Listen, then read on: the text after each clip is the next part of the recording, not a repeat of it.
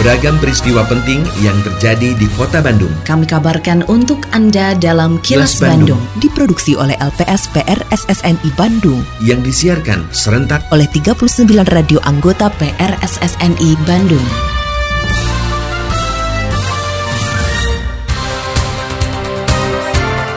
Sejumlah informasi aktual kami hadirkan untuk Anda dan inilah informasi utamanya. Pemilu 2024 di Jawa Barat bakal berlangsung kondusif. Forkopimda Cup untuk tingkatkan semangat ASN untuk melayani masyarakat. Jabar siap sambut Piala Dunia U17 tahun 2023.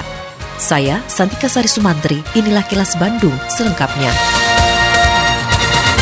Penyelenggaraan Pesta Demokrasi Pemilu tahun 2024 mendatang di Jawa Barat bakal berlangsung lancar, aman, dan kondusif. Rasa optimis tersebut disampaikan penjabat Gubernur Jawa Barat Bayi Mahmudin setelah melihat simulasi latihan gabungan fungsi tingkat Polda Jabar dalam rangka pengamanan pemilu 2024. Menurutnya semua antisipasi dari para petugas keamanan telah sesuai dengan prosedur dan peraturan yang berlaku tanpa melanggar hak asasi manusia. Terkait adanya daerah rawan konflik saat pemilu, B yakin TNI dan Polri sudah menyiapkan segala kemungkinan yang akan terjadi, termasuk cara penanganannya. Reporter Suparno Hadisaputro melaporkan, BEI mengajak seluruh masyarakat Jawa Barat untuk bekerja sama menjaga ketenteraman pesta demokrasi yang tahapan awalnya dimulai akhir tahun 2023. Kesiapan tahapan pemilu jadi tingkat gabungan fungsi tingkat Polda di mana diikuti oleh juga TNI, Dinas Perhubungan, dan Damkar, dan juga instansi lainnya yang dikoordinasikan oleh Polda Jabar.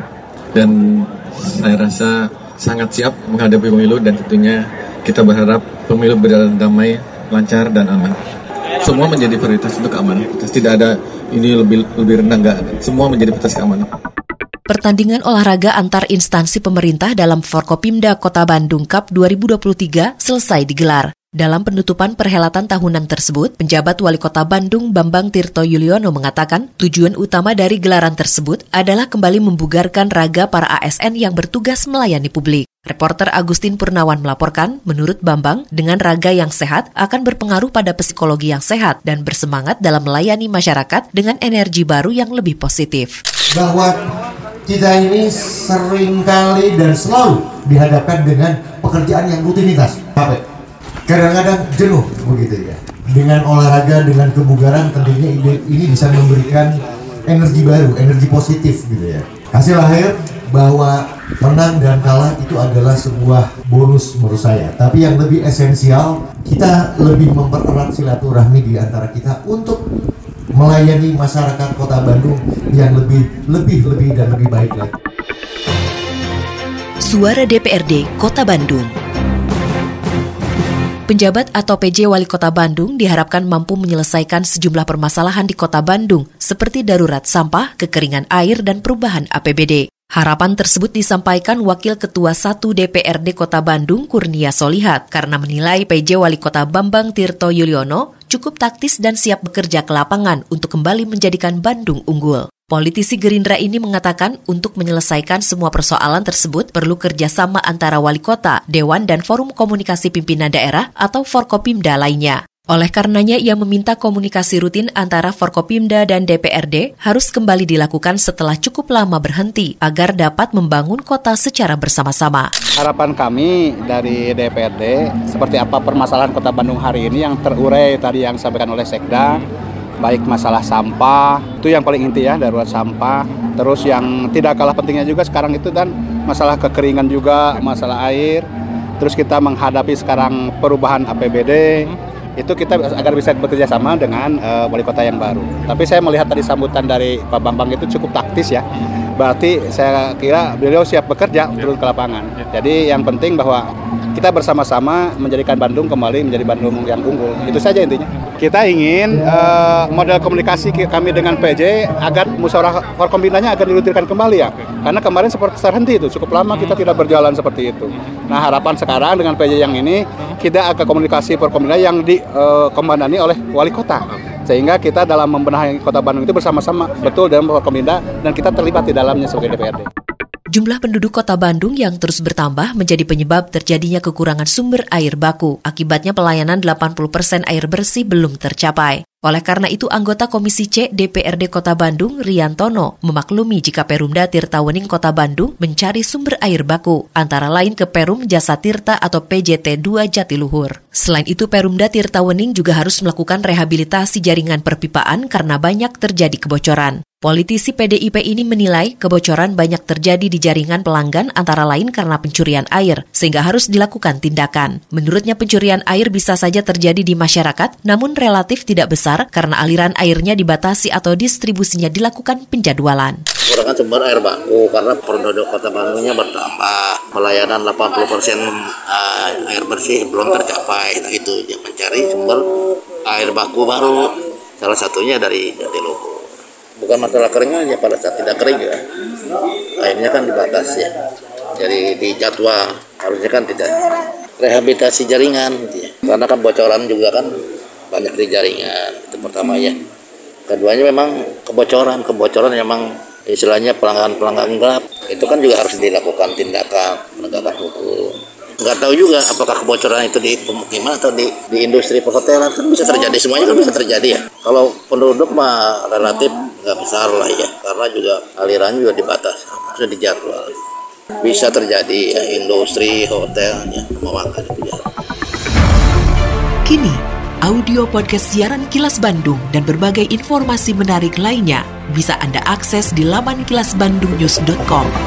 Jawa Barat siap menyambut penyelenggaraan Piala Dunia U17 yang akan berlangsung mulai 10 November hingga 2 Desember 2023 mendatang. Penjabat Sekretaris Daerah Provinsi Jawa Barat Taufik Budi Santoso menyatakan kesiapan tersebut didukung tersedianya sarana dan prasarana meski masih perlu sedikit penyempurnaan di beberapa venue yang akan siap tepat pada waktunya. Reporter Suparno Hadisaputro melaporkan, menurut Taufik, selain infrastruktur dan persiapan tur trofi, pihaknya juga menyiapkan kantong-kantong parkir dan akses transportasi di sekitar venue utama, yaitu Stadion Sijalak Harupat di Soreang, Kabupaten Bandung.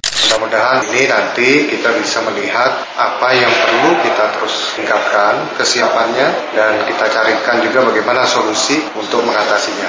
Dan kita harapkan hari ini paling tidak sudah kita yakinkan bahwa semua siap untuk pelaksanaan Piala Dunia. Infrastruktur semua sudah siap, tinggal ada beberapa venue yang perlu disempurnakan seperti yang di ITB itu tapi yang lain kecuali ITB apalagi ya ada beberapa satu dua tiga lah venue yang masih perlu kita tingkatkan. Saya pikir ini masih dalam time schedule yang ada, mudah-mudahan itu bisa kita selesaikan.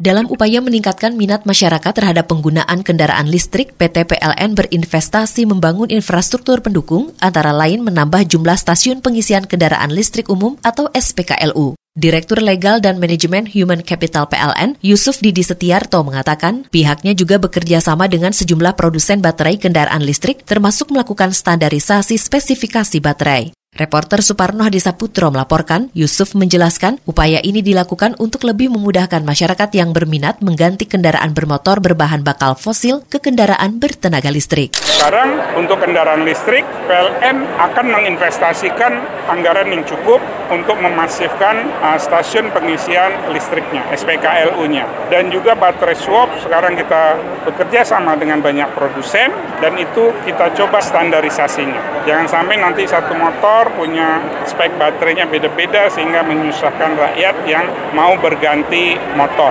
Nah ini kita hadir dan pemerintah pun juga memberikan dukungan penuh untuk hal ini.